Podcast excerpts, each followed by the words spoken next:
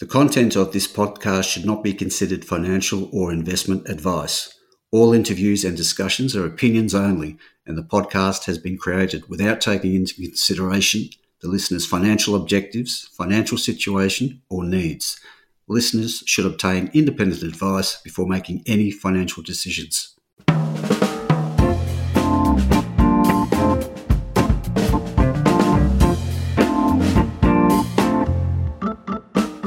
Hi, this is Barry Fitzgerald, Garimpeiro columnist for Stockhead. Welcome to another edition of the Explorers Podcast.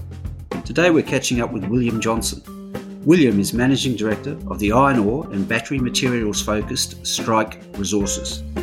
The wonderfully named Strike trades under the code SRK or Sierra Romeo Kilo to be sure.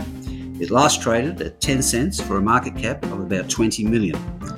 As mentioned, Strike has a twin focus on iron ore and battery materials. Its iron ore exposure is in WA's Pilbara, with a longer dated option in Peru. Strike's position, positioning on battery metals is courtesy of lithium in Argentina and graphite in Queensland. You may have noticed that Strike share price has been edging up of late.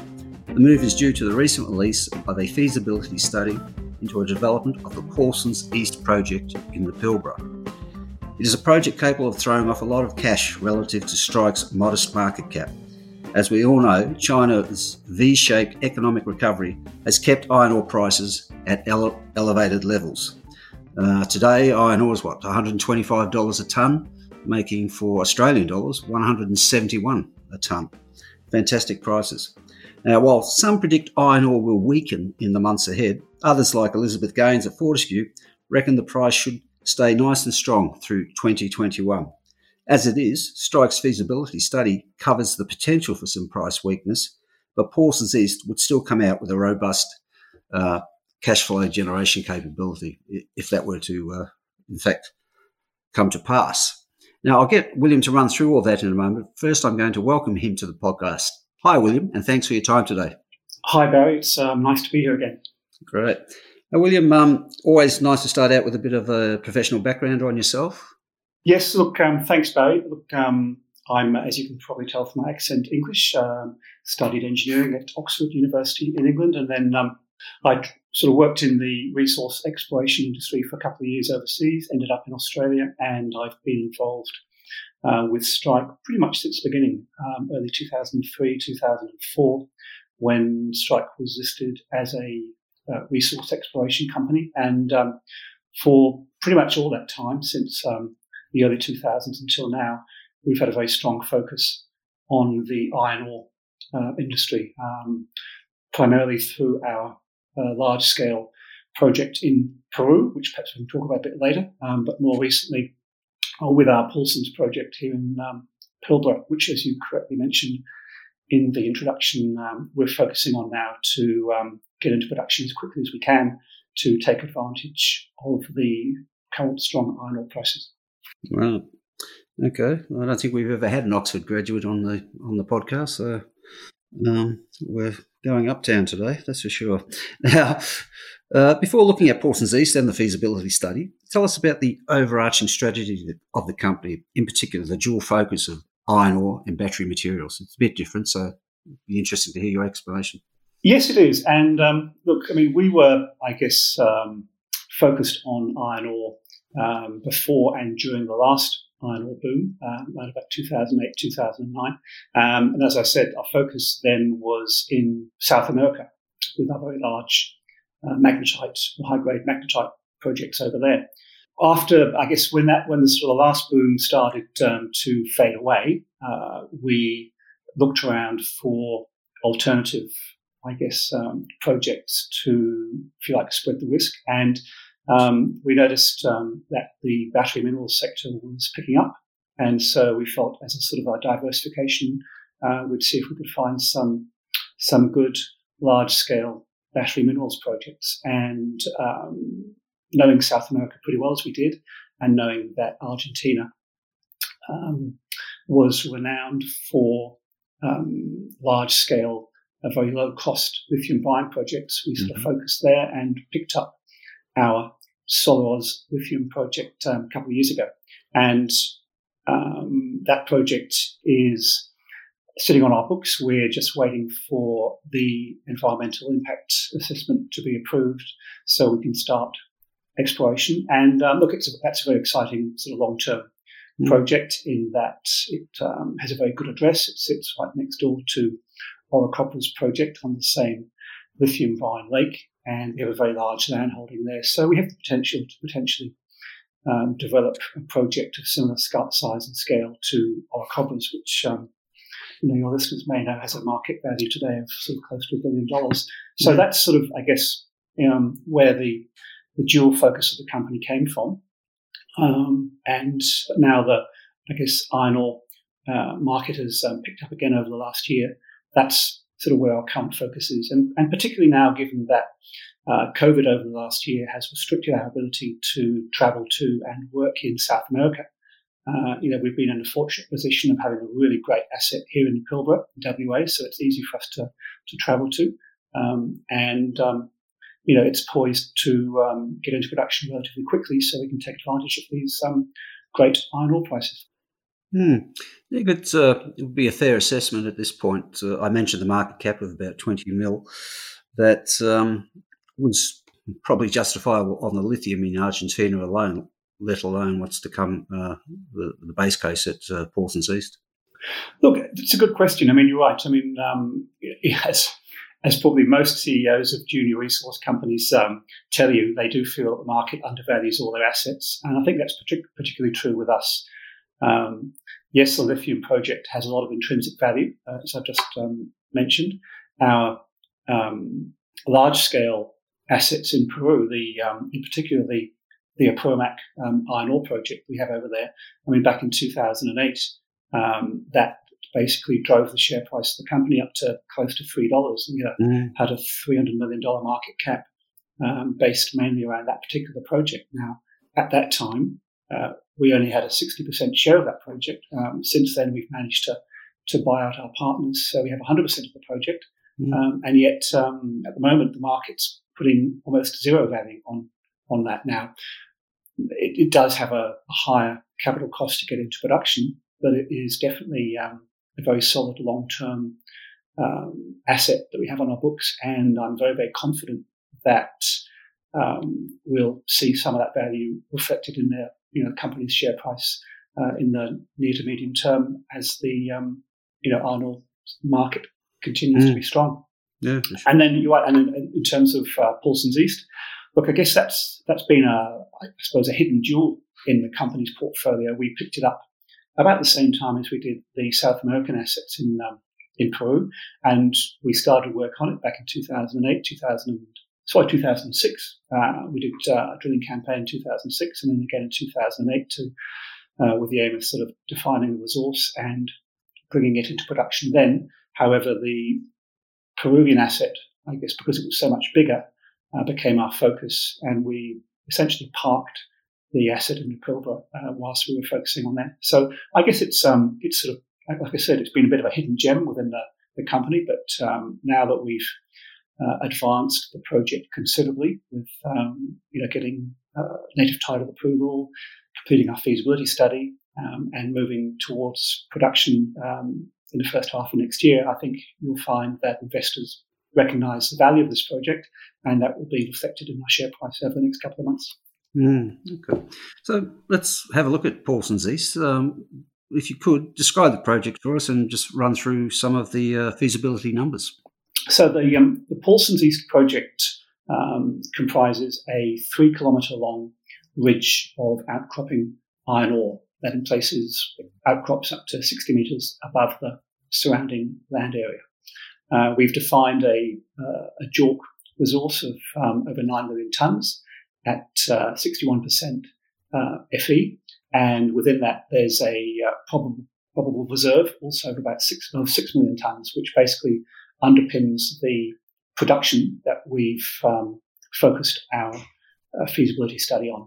And um, what we're looking to do is uh, mine this uh, deposit and produce approximately one and a half million tonnes a year of um, high grade direct shipping ore over uh, four years, uh, mine life of, initial mine life of four years to produce in total about six million tonnes. Now, because of the nature of the iron ore, um, what's really interesting is that uh, when the iron ore is um, crushed, most of it uh, is crushed to a, a, lump product, which typically attracts a significant premium um, on the iron ore market. So we're going to be producing um, around 75% lump and 25% fines. Um, and so the material, the lump material that we're going to produce, be producing, and we're expecting to be able to deliver a grade of at least 62% Fe. So we should be able to receive a significant premium on the, uh, the current benchmark uh, price. Now, at the moment, as you said at the beginning of the of the um, interview, I think uh, the iron ore price is around about $125 US a ton at the moment, and that's the benchmark price for, for fines. So um, we would expect to be receiving a significant premium to that because we'll be delivering lump into the market rather than fines, or, or most of our product will be will be lump. So that's the um, I guess the production schedule that we're aiming for. Um, the mine itself will be uh, conventional uh, drill and blast, open pit uh, mining, and uh, because it's direct shipping ore, uh, once the ore is is mined, we'll simply be uh, crushing and dry screening it, and then loading it onto trucks and hauling it to uh, the Utah Point uh, facility at Port Hedland. And one of the great advantages of um, of this project is that we have the ability to uh, export out of Port Hedland. Uh, there's sufficient capacity there at the moment to accommodate our our needs. And there's all the infrastructure there already established for stockpiling and loading iron ore into ships.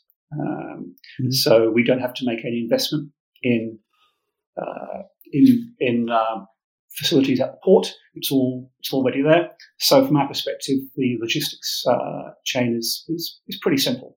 Load the ore onto trucks, truck it to the port, uh, dump it there, and um, then everything there is handled by the the operators at the port. So it's a nice, relatively simple uh, logistics mm. chain. In terms of the key um, economic numbers that came out of the feasibility study, uh, we're looking at a, a capital cost of um, just under $16 million to get this project into production.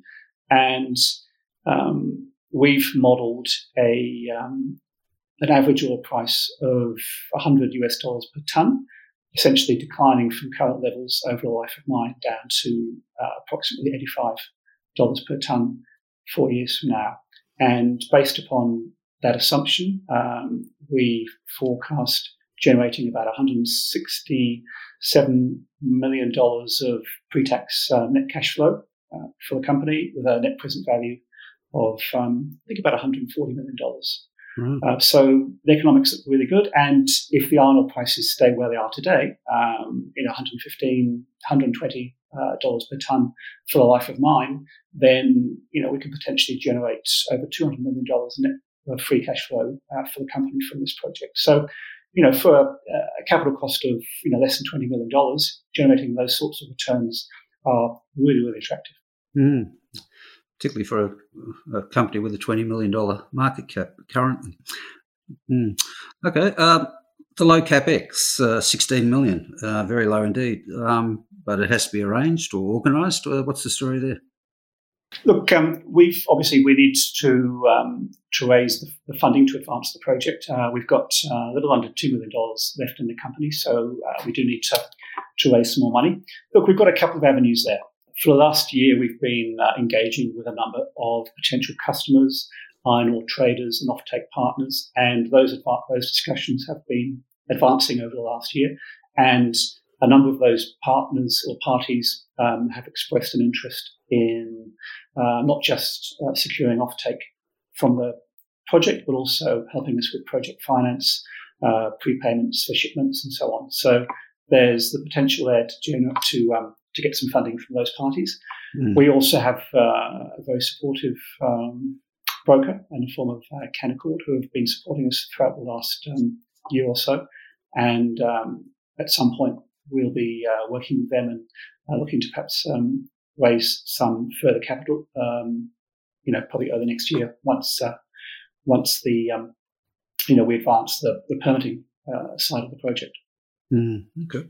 Now, some very uh, attractive numbers for the four-year project. I was just wondering, is there some upside in the uh, the ore body or regionally, perhaps?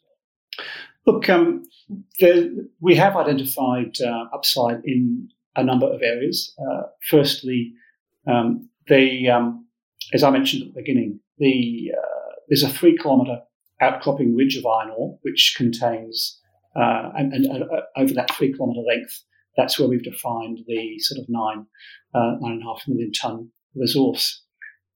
Uh, we have done some drilling um, to the southeast of the outcropping ridge and also done some surface sampling. And the results from that indicate that it's likely that the iron ore does extend further up to one and a half kilometres within our tenement to the southeast. We haven't fully drilled that out yet, but um, like I said, the signs do indicate that the ridge sort of dips underground and potentially that could uh, add you know, a one and a half kilometre extension to the resource and um, potentially uh, extend the mine life.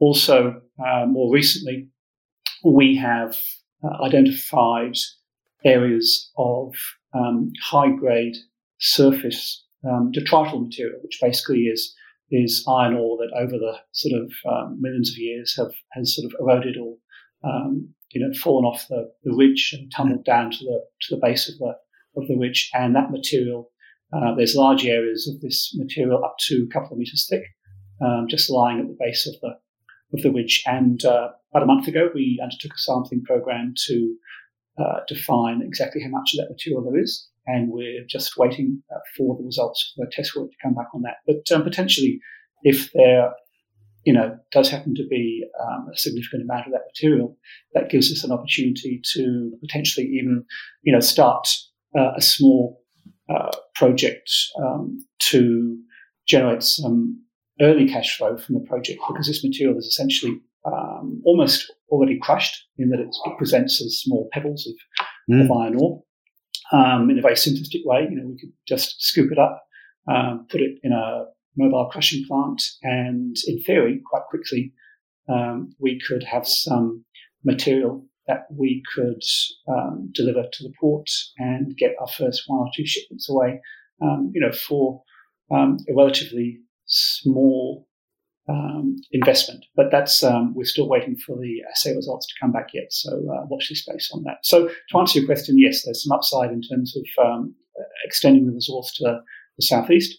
Um, and also from the uh, the detrital material, and also mm-hmm. not forgetting that you know we have defined a a, a resource of uh, over 9 million tonnes.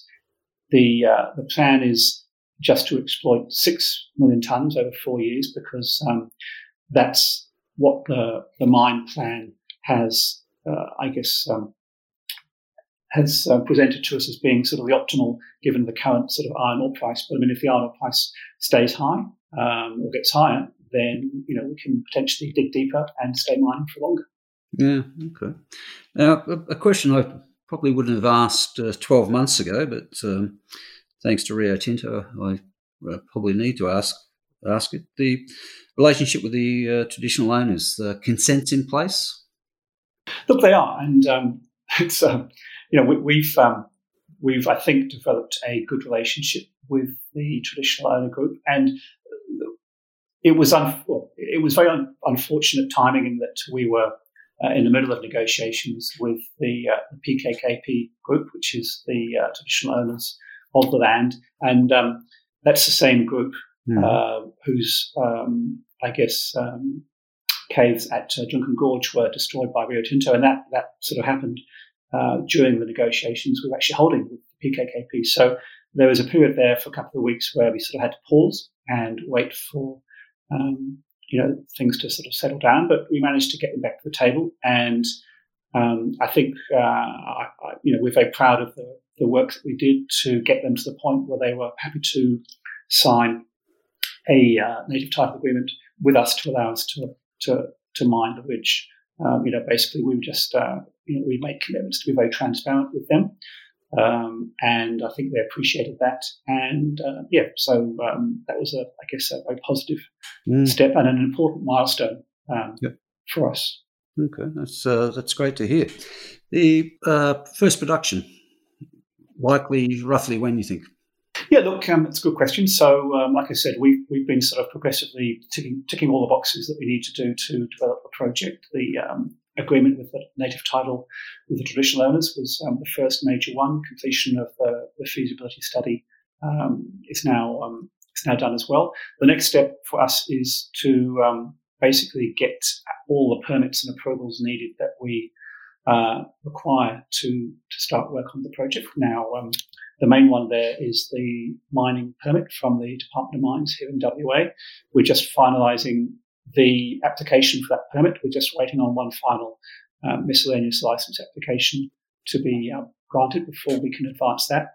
And um, that sort of really is going to, if you like, define the timetable moving forward. Uh, once we get that application in, uh, we would hope that it can be processed um, within six to eight weeks, which is sort of the normal time that these applications take to get processed if there's no issues with them. Um, we've uh, done all the environmental surveys we need to do. We don't think there's any sort of significant issues there, so we're not envisaging any delays, but, um, but you never know. So, look, if um, if the permitting uh, process uh, proceeds in a timely way quickly, and we get our permit um, late this year or early next year, um, there's a few other permits and approvals that we need, but we'd hope that if we can sort of get all those um, all those done sort of in let's say January next year, then we could be in a position to start um, getting on site February March, March next year, and then um, the uh, first production would be a few months after that. I mean, internally we're sort of aiming to